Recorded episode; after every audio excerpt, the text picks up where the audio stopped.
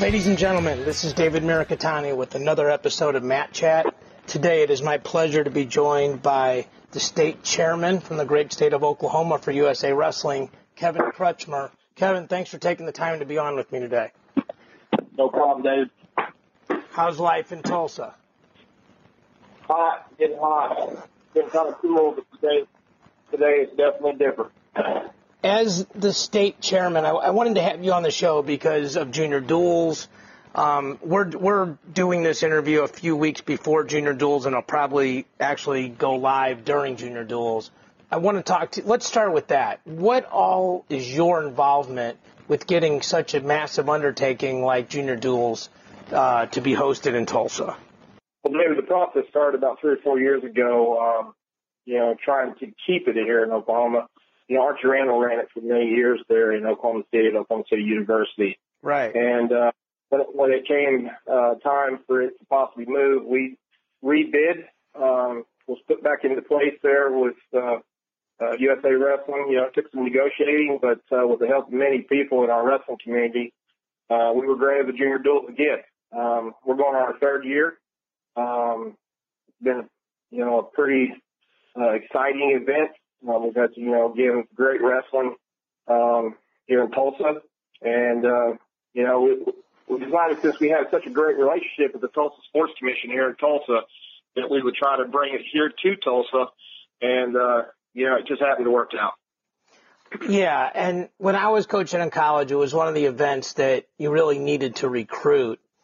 For people that, don't know a lot about Junior Duels, and I can certainly chime in on this as well, but maybe talk a little bit about some of the kids that are now college stars that have come through and wrestled in that event so people can kind of get an idea of the quality of the event.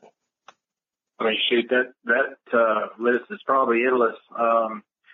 Just since we've had it, I can name some Oklahoma guys, my son Kyle Crutchmer, Chandler Rogers, Kade Brock, Joe Smith, and then maybe from out, other states, Tommy Thorne from Minnesota,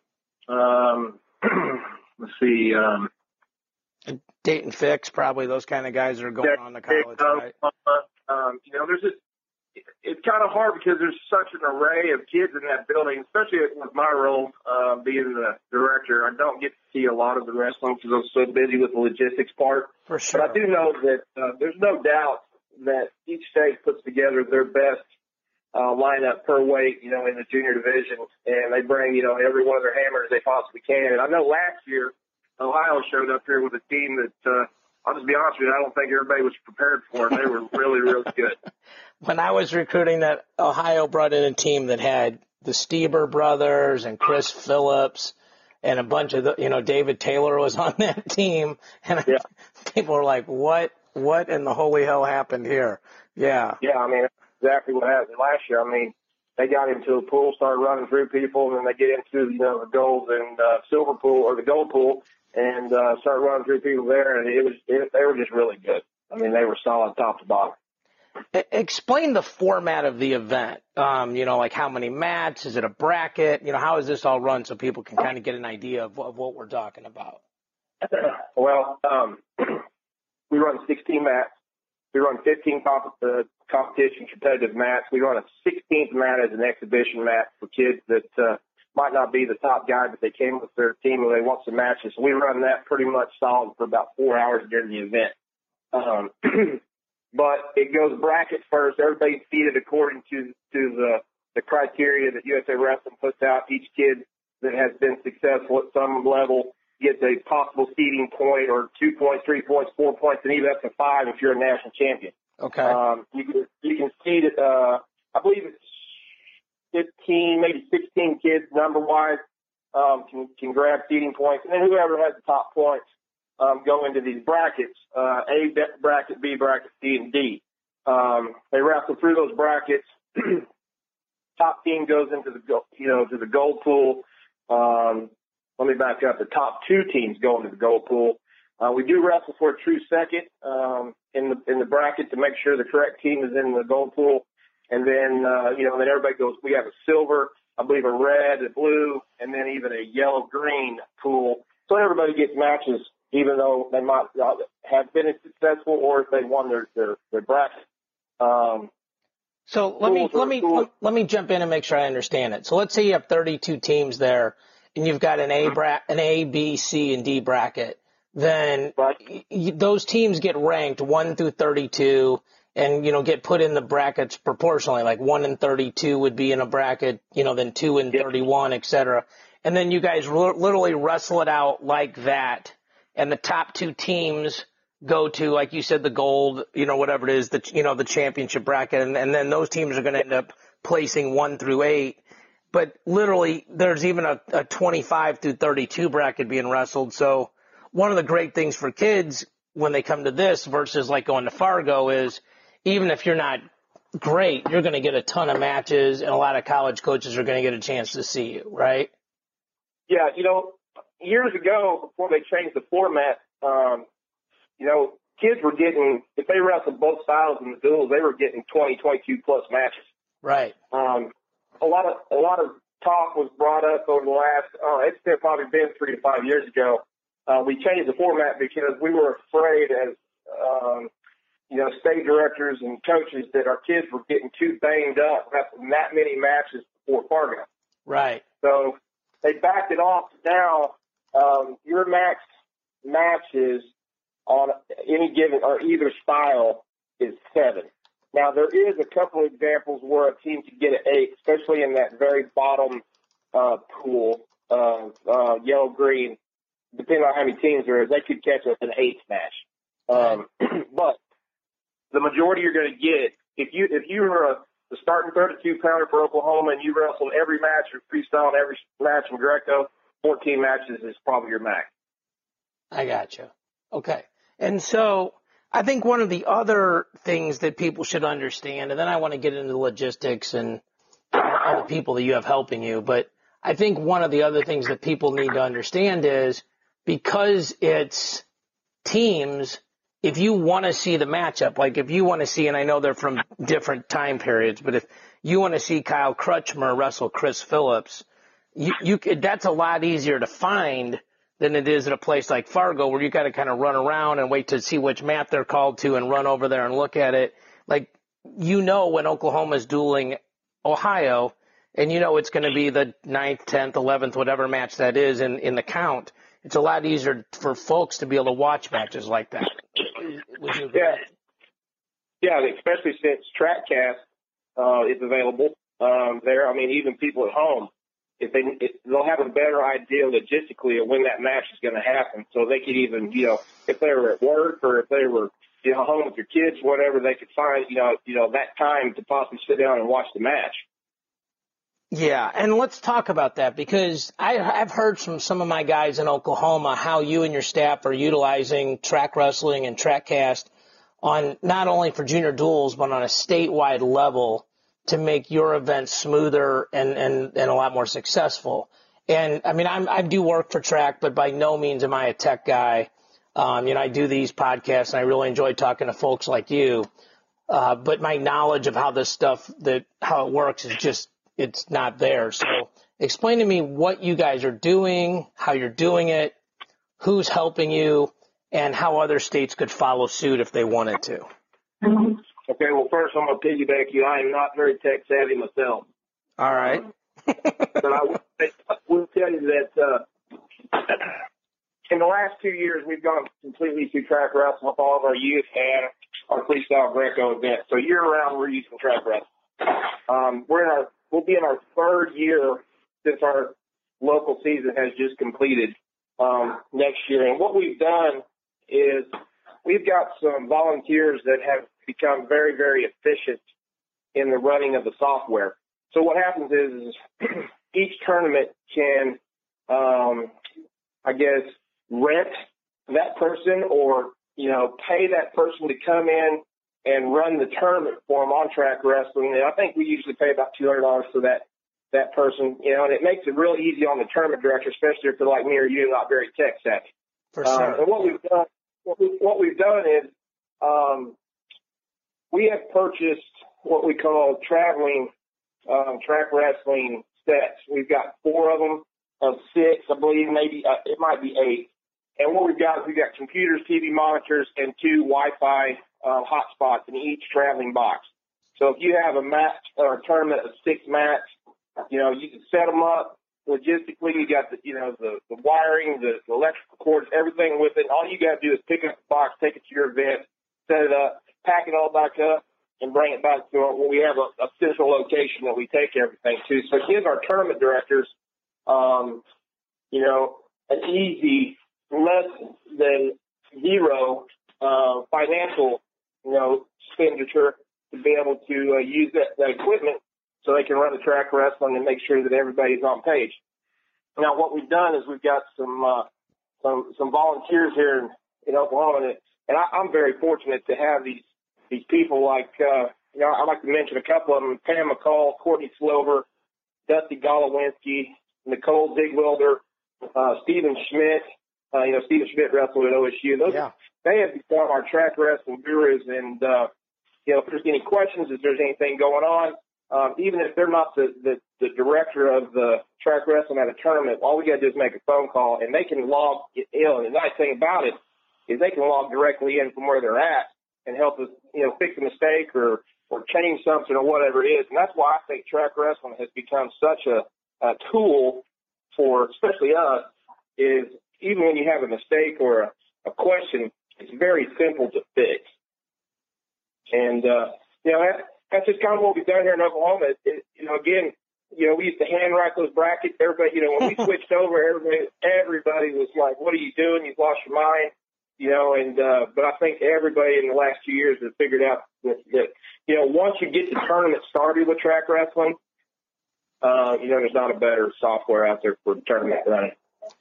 Yeah, it sounds like it. And it also sounds like, you to kind of piggyback to what you said a few minutes ago that, these teams their seeds are calculated on their points based on USA Wrestling criteria. So I'm assuming that's also something that you can integrate with that software and just, it automatically calculates who's got the most points and all those kind of things. And since all those results are loaded into track, even if you forget that a kid maybe placed at Fargo or something like that, those kids would all get credit for the points they deserve. It sounds like, right?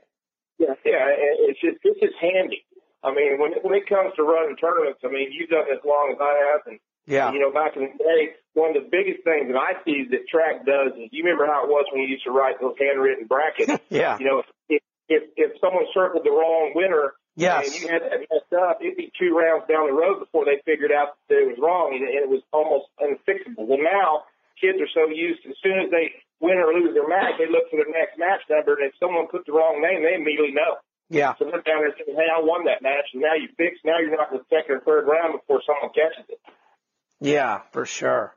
So you mentioned the names of those folks that are crucial or super important to helping you make this successful. If other people are listening and they go, gosh, that sounds like the right way to go, but let's say they're, not in a neighboring state, like they're not touching Oklahoma. How did those people go about getting so smart with the software? Is it just a matter of them going on and, just literally going through the modules and learning, or how did they go about doing all that stuff? Well, we had a couple, I'll be honest with you, I think there was two. Stephen Schmidt, from Tulsa, Oklahoma, is a very tech savvy guy. I mean, he's unbelievable with his technology ability, and he kind of had an idea. And in those first couple of years, what we did is we had some track wrestling training. We had one at my school, we had one back on the west side of the state, and Stephen actually came in and kind of gave everybody a little bit of probably a remedial type of training, and then some of these ladies that I mentioned have just kind of taken off and run with it. And the neat thing I don't know for sure, but I guess there's a test tournament you can go in and test and kind of finagle a little bit to see what you want to do, how to do this without having to set up an actual tournament. And I think our ladies have just what they've done is they just gone on there and they practiced enough, so now they just understand and get it. Yeah, you can troubleshoot that way for sure. So sure, yeah. Yeah. So the other thing, when I spoke to you privately in preparation for this was you told me how important your referees and officials and your volunteers are to making, not only these events, but the other events not only Junior Duels, but all the events you run all over the state. So, you know, tell me about some of those people and how important their contributions are to wrestling and how they make your job a lot easier. Yeah, you know, just like I said, you know, with our track wrestling people, our referee organization is probably as good as, you know, as we got, because we got two of the top referees, not only in our state, but, nationally and internationally, with Jerry Coons and Danny Blackshear. They've got the organization here, the Oklahoma International Wrestling Officials Association, and we've got multiple, you know, younger guys, you know, even high school guys that are repping. We got some college guys that are, you know, they're getting, you know, a little extra summer money. And then we've got a host of just adult men that have wrestled at one time or coached that have just decided this is the way to keep their hand in the mix. And I just say this: those guys are crucial in your local state events, because if you don't have quality referees, tournaments just don't run very smoothly. And I know that Danny and Jerry have done an amazing job with the growth of our referees and their development. And it's really made our job, especially mine as a chairman, when it comes to, you know, events and having issues, to have them in charge and having a real good, young, vibrant staff of referees. Yeah, and I think that's obviously when you're running 16 mats and those guys, you know, it's duels where, you know, you got to have an outside. It's multiple officials. I mean, for people that, you know, maybe don't follow freestyle, I mean, you got three referees working every match, and you got to have a guy sitting out. So it's just the pure quantity of good referees you have to have is pretty intense. So yeah, you know, and Dave, I can tell you that since I've been running this Junior Duels, I can tell you we had 70 referees coming in for the Junior Duels, 11 of them for Oklahoma, so multiple others from different states. Actually, each state is required to bring one referee, which you don't even have to even ask. I mean, that's just a given. Okay. And but we have 70 referees go up for, 16 mats, and they run the three-man mechanics on every mat. And it's a four-day event, so those guys are gone, for 4 or 5 days, and then most of them probably have to take vacation days off their jobs. So, I mean, when it comes to volunteering, referees probably volunteer as much hours as anybody, because, like I said, they don't. I don't think they even get paid. I know I don't pay for the Junior Duels. For them, all I do is house and feed. Right. So I'm pretty sure they don't get any, monetary, compensation. So they have to, it has to be a desire that you want to be in that organization and be a part of the event, because it's all about, the easiest to get away from work for 4 to 5 days, 3 times a year, probably 4 times a year, if you do schoolboy, step, junior, and hardtail. Yeah, they're definitely doing it for the love of the sport, for sure. And I'm friends with, a bunch of the Missouri referees. I know what you're talking about. Let's jump topics a little bit, because I definitely want to talk to you about your involvement, not only with freestyle, but also with bringing big events to the state of Oklahoma. I went to the Big 12s this year in Tulsa, and was actually the first live event that I did anything for track wrestling in, and got to see the arena there and how well run that tournament was. And I know you guys, put a lot of time into bidding that. And, so tell me about your impressions of getting the Big 12s and how, I know you have it next year as well, about that bidding process and how you felt like it went now that you've had 1 year under your belt doing that. Well, first, that was about a 3 year process getting that thing, the bid, available where we could put one in.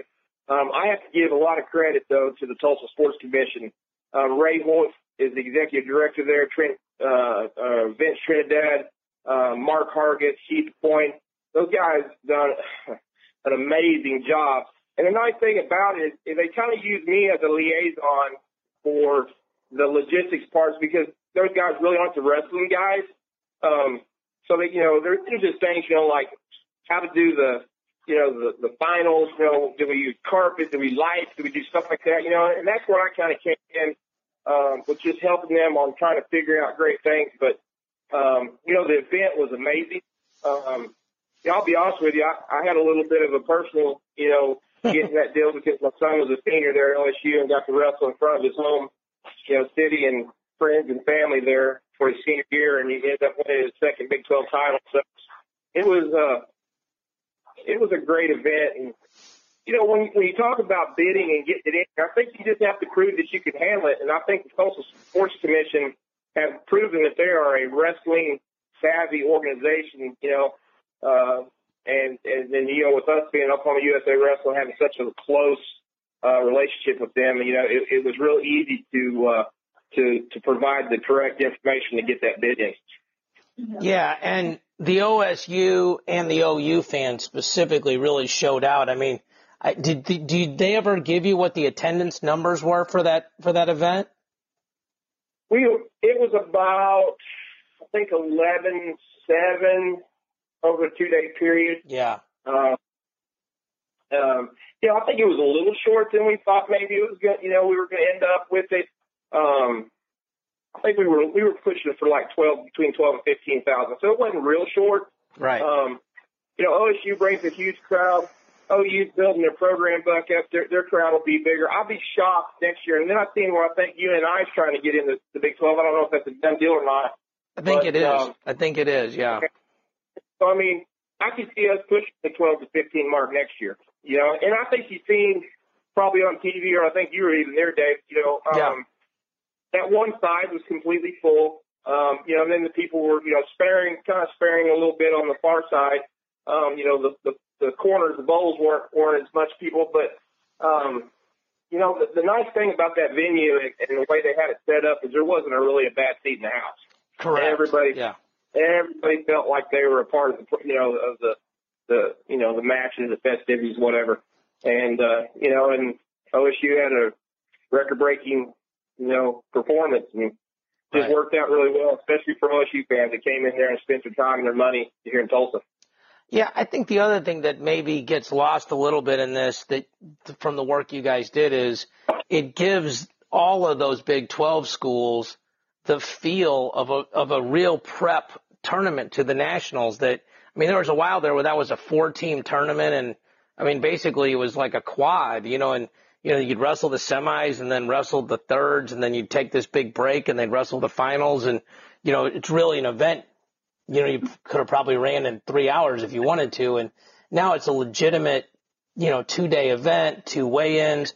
And, and I think that's really good from a coaching point of view, because you want your guys to get ready for that. Obviously the nationals are a 3-day weigh-in, but, if you're making weight that 3rd day, it means you're on the podium, and guys generally find a way to make weight if that's the thing. So I would assume. Sure, Go ahead. And I heard some coaches, I didn't hear all of them, talk about how the stimulation of being in the back tunnel preparing for matches was really close to what it would feel like when you get to St. Louis. Correct.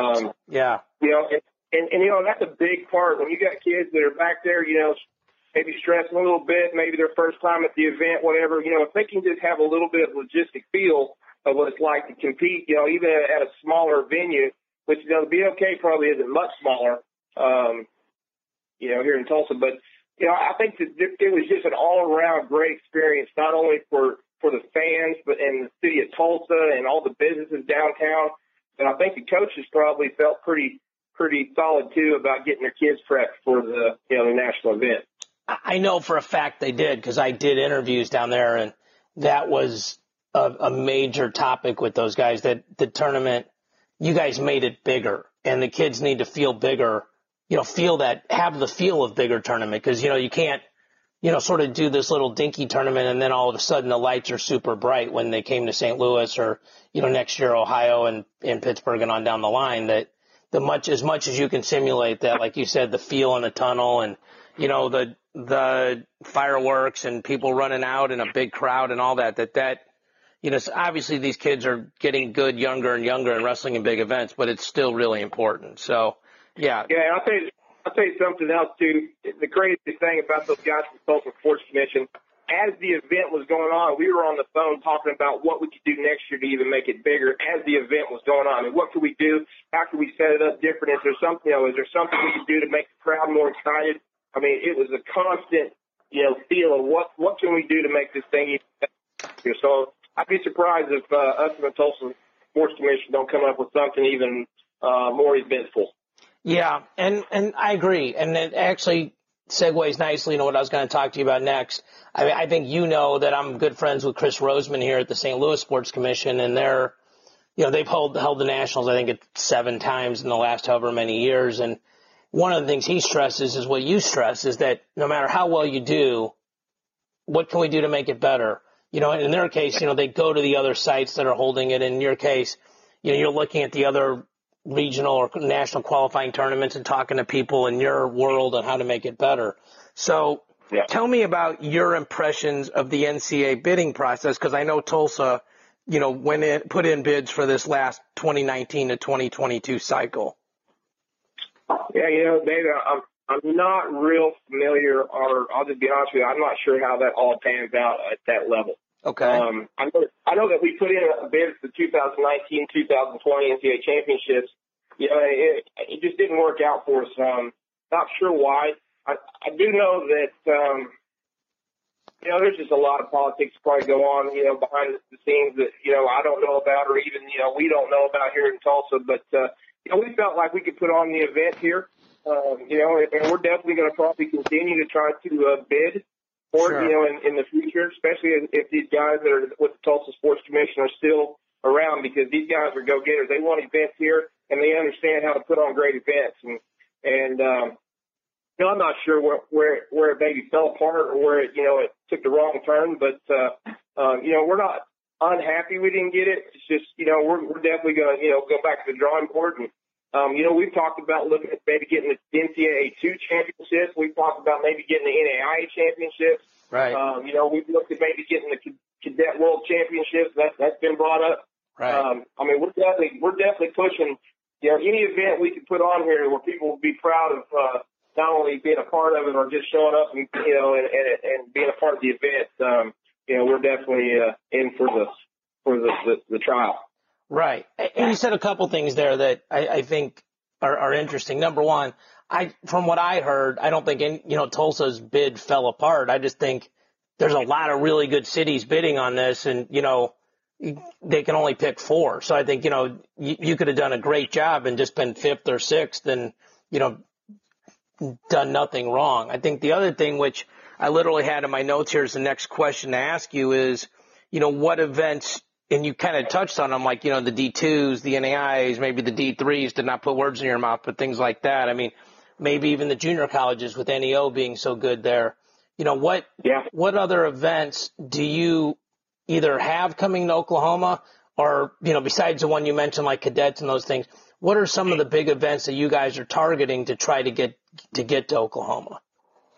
Well, you know, the NCAA was the big one. You know, we were trying to get Jack. We're going back to the drawing board. Like I said, you know, I've had it mentioned maybe the Cadet World Championships. You know, that hasn't gone very far, but I have been, you know, approached with that. We talked about the NCAA 2 championships, trying to get that possibly here. Sure. And I think, you know, even lower, you know, down on the level, the Southern Plains Regional is coming open for bid next year, and we're planning on putting a bid in to bring it to Oklahoma. Nice. You know, so here's the thing. We're open.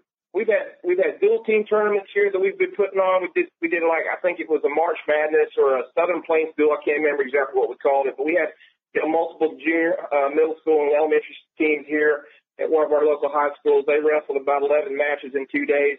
We're just trying to build our brand as big as we possibly can and get people to support, you know, our quest for event based on our performances with, you know, past events. And I think the Junior Duels is one that has definitely, you know, passed the test.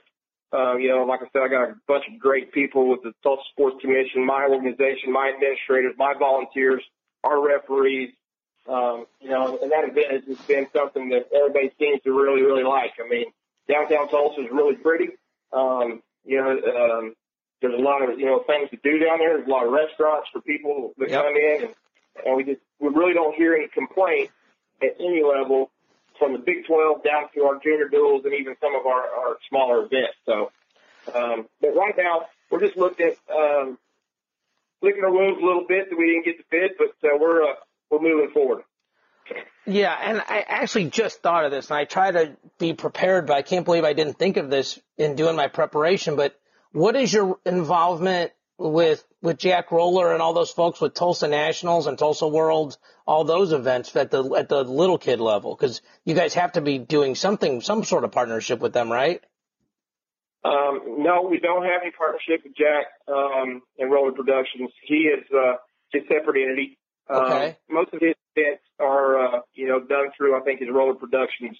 And we just kind of, our kids go and participate, and we, encourage our kids to participate. But as of right now, there is. Go ahead. And it's another chance, though, for people to see Tulsa, because obviously thousands of kids are coming down there. So, yeah, I mean. Oh, yeah. His events are amazingly big. Yeah. They're run very well. And there is and every hammer in the country usually tries to show up for either that 15 tournament or that.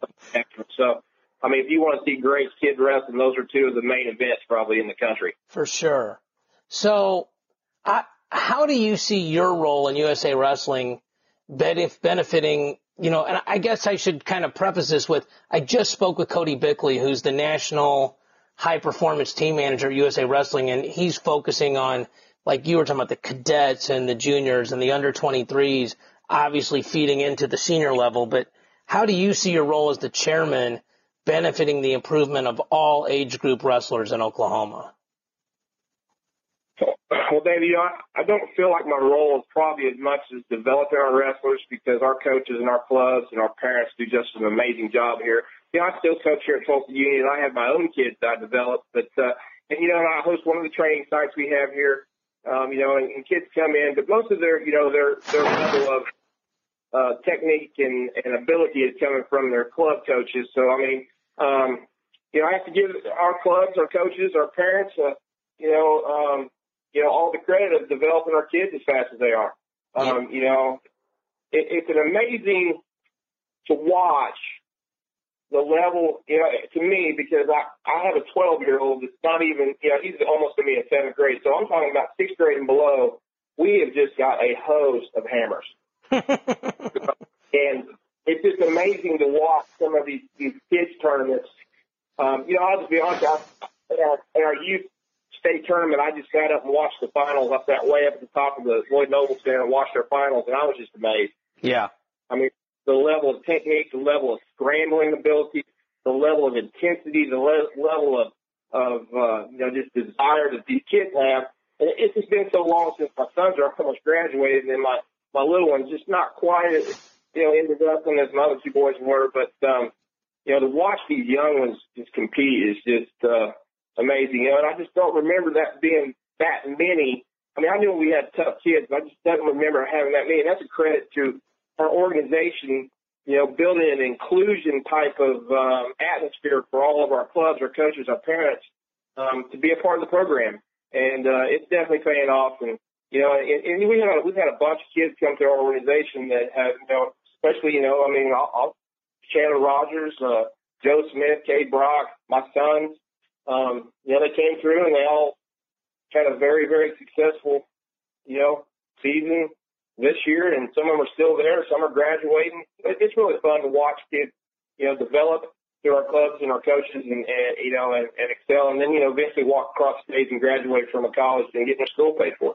Yeah, most definitely. And, I'm a guy that when I coached in college for a long time, and, I looked at national championship teams, whether it was junior college at our level or Division 3, 2, 1 NAI, and especially at the Division 1 level, I think for a school to win a national title, it seems like in almost every case, half their starting lineup is from the in-state. Look at it this year with Penn State and, and the Ohio States and Oklahoma States, those schools that are in the top 3 or 4, Iowa, how many in-state guys they have on their roster. And it wasn't that long ago where Oklahoma was not doing well at Fargo. They'd have a guy here and there, but the depth was not there. And I'm friends with the coaches at Oklahoma State and Oklahoma, and I know that was tough for them because the better your state is, obviously you have a home field advantage in terms of in-state tuition, kids growing up wanting to wrestle at those schools. And it's improved so dramatically there in the last few years. I'm sure you're going to answer with, hey, it's the coaching and the volunteers, but I guess my question is, do you see how this improvement has happened? And from your perspective, how do you keep that improvement going? I know you said you got a ton of hammers coming up, but how do you make sure those guys continue to be able to thrive and that you create an environment where these coaches and these kids can do what they do best? Well, that's a great question. I think the biggest thing is logistically and and organizationally, we have to provide the best atmosphere for kids to be successful. And our organization has blossomed or bloomed or whatever you want to call it the last 3 to 5 years. And I'm not saying that it wasn't right before that. It's just with the addition of our youth organization. And, and broadening our board, our executive board, and getting more people involved, I think everybody's kind of seeing the end product, which is, the NCAA, tournament and, possible, senior, level wrestlers. And I'll just be honest with you. I'm a big proponent that I think social media has really thrown a motivational factor into kids. When my sons were coming through, Flow Wrestling was just getting started. They actually was my Mid-America tournament here in Oklahoma was one of the first Flow Wrestling tournaments. I can remember Kyle winning the Reno Tournament Champions, and that was like the first time they'd been out there and Flow and Twitter and Facebook and all these different, levels of social media, I think has provided kids a motivational factor that says, hey, I want my picture on that Twitter site, or I want my video on that website. And I think it's kind of, really helped coaches motivate their kids to be good. And, one of the things here in Oklahoma is we try to really provide the best experience for our kids, and we try to make it as financially manageable as possible. And, we've changed a bunch of numbers here in the last couple of years to try to get kids to couldn't afford, and we got scholarships and you back up to what you're talking about. I remember getting on in a van when my sons were first year cadets with 8 total Greco wrestlers, cadet and juniors. Yeah. And last year I think we took 138. Wow. Kids. I thought you were gonna say 50 or 60. So yeah, that's crazy. Yeah. And that was 7 years ago. Yes. And, so I don't know exactly what the change is, but I can tell you whatever we're doing here. And, I've sat down with guys like Hardell Moore and John Smith and Eric Guerrero, and we tried to figure out exactly what the big plunge is right now. And I just think it's just people are bought in, and coaches and clubs and parents. Just everybody's bought in, and they're wanting to see their kids be the next, Joe Smith, Kyle Crutchmer, Chandler Rogers, Davian Jeffries, Andrew Dixon, OU. I mean, they just want. I mean, those opportunities are there now that just might not have been, a few years back. And you go back to that level of Oklahoma kids on our rosters here in Oklahoma now. Yeah, I'm a firm believer that attendance record against Penn State wouldn't have been that big if he wouldn't have had 5 kids from Oklahoma wrestling in that match. I would agree with that, and I think, that's also how those states, like we said, Penn State is heavy with Pennsylvania kids and Oklahoma State heavy with Oklahoma kids and et cetera. So, yeah, and you're right because, there's some kids I help out with here in Missouri, and when, one of the kids I help out with, his match from the state finals was up on track, like the day after the tournament. And you're right. That's a big thing with these kids, the social media aspect of it. So, yeah, go ahead. You mentioned a couple guys that, that I'm friends with, and specifically in regards to what we're talking about, Hardell Moore. And I think the world of what he's doing down there with Oklahoma Wrestling Academy. So I know besides working, at this top-down, 50,000-foot level on bringing big events to Oklahoma, and running the big events like Junior Duels with the help of your volunteers and the people you think so much of. I know you have to work with the clubs as well. So what is USA Wrestling and Oklahoma USA Wrestling? How do you work with clubs like Hardell's and the other ones in the state like that? Well, first of all, let me say Hardell's an amazing guy. There is not another guy that I know that's got the passion or the ability to take 300-400 kids in a club and somehow, some way develop every one of them. I don't know how he does it. He's got his own thing going on down there, but the Oklahoma Wrestling Academy is one of our bigger clubs. I think he had over 300 members during the post-fall season. I know that he is broadening his, future there. I think they're looking at possibly building a new facility and just moving forward with everything. It's easy to be able to facilitate for guys that put that type of effort into their organization through my organization. You don't have to chase him. You don't have to ask him. You just call him and say, hey, this is what needs to be done. Are you okay with that? And he's like 100%, and we've got a bunch of clubs like that here in Oklahoma. We've got a club up here in northeast Oklahoma that practices up at Catoosa High School named Freestyle. Johnny Cook and Tony Cook run it. They've been wrestling coaches forever.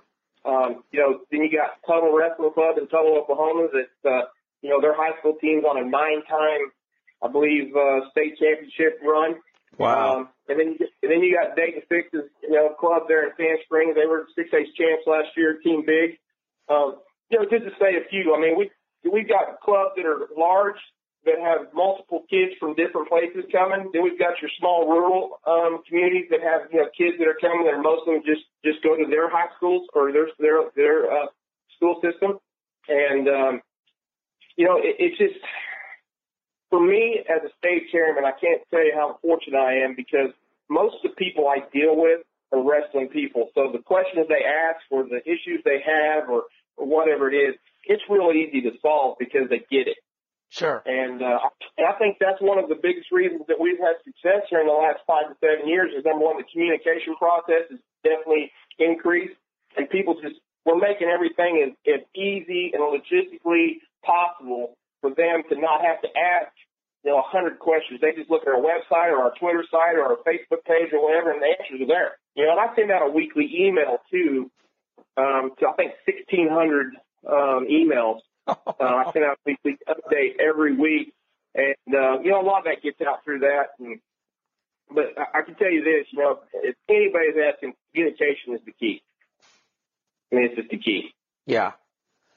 Well, the people that I know that suggested that I interview you, and that was a great suggestion. You've done a great job. They really respect and rave about your leadership style, about how inclusive you are, and and certainly you've done this in this interview, is giving credit where credit is due, and I think just as importantly is empowering those people around you. So I know you're a humble guy. The people I talked to said they didn't even know if I could get you to do the interview, but there's people listening that are in your role or trying to do things that are big like you've done.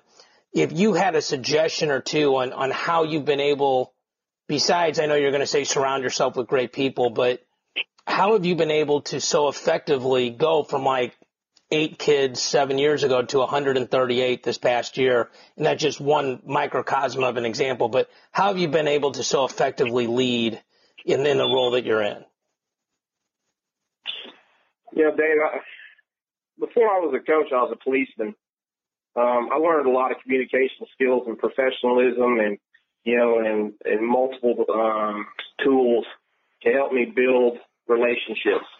And I think the main thing to do in my role is you have to develop relationships. Now, here's the problem. Some of those relationships aren't probably as positive as they could be because a lot of people are still learning the process.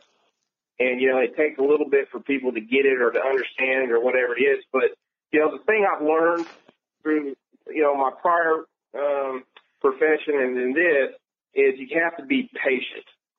You can't make snap judgments. You can't make decisions until you see all the avenues. You have to put everything together before you put a decision out there that might affect people, especially kids. Mm-hmm. And that's one of the things I've learned here in the last, 2 or 3 years being in this position is there's a lot of things out there that, you have and don't get me wrong, I said you got parents that are very, very intense about their son being the next, Dayton Fix or whatever it is. And sometimes you have to, let them know that the process is here. We have to follow the process. And, and chances are for him to be that good, it's probably not going to happen overnight. And, some of the things I run into, what I've learned through being a policeman, being a coach, being an administrator of a program, being a teacher is everybody's got, a preference. And you've got to meet those preferences, but sometimes you have to make a decision that probably isn't as positive with everybody. Yeah, it sounds like a mix of diplomacy, patience, and straightforward communication skills, really. So yeah, and that's one thing that I've had people say about me is, I don't pull any punches. I don't tell you what could be. I'll just tell you what is. Right. And a lot of times that gets people a little bit frustrated. But, in the long run, when you're talking about stuff like this, especially when it's affecting kids, you'd rather be told exactly what it is than later on have to make, a rebuttal on why it didn't happen the way you said. And it's been a good tool for me. And again, I'm going to go ahead and say it. I've got great people. It's amazing the people I have surrounding me. And I can't tell you how fortunate I am to be in the position I am because it's not me. It's this organization. This organization is way bigger than me. Well, you're very humble and you're very diplomatic, and I do believe obviously those folks have a lot to do with it. But at the end of the day, leaders lead. They get stuff done, and certainly you're a primary example of that. So I want to thank you for taking so much time with me today.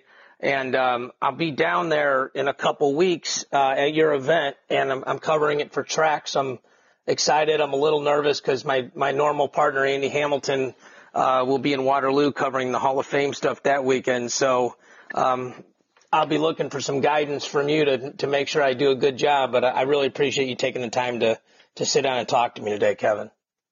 No problem. It's my pleasure. I appreciate any time that we can get out there and, and increase anybody's idea of what we do around here. And I really appreciate you giving me the time to talk this morning. No worries. It's been my pleasure. And, I'll see you in a couple of weeks. So, ladies and gentlemen, that was Kevin Crutchmer from Oklahoma. This is David Mirikitani with Matt Chat. Thank you all for listening. Talk to you next week.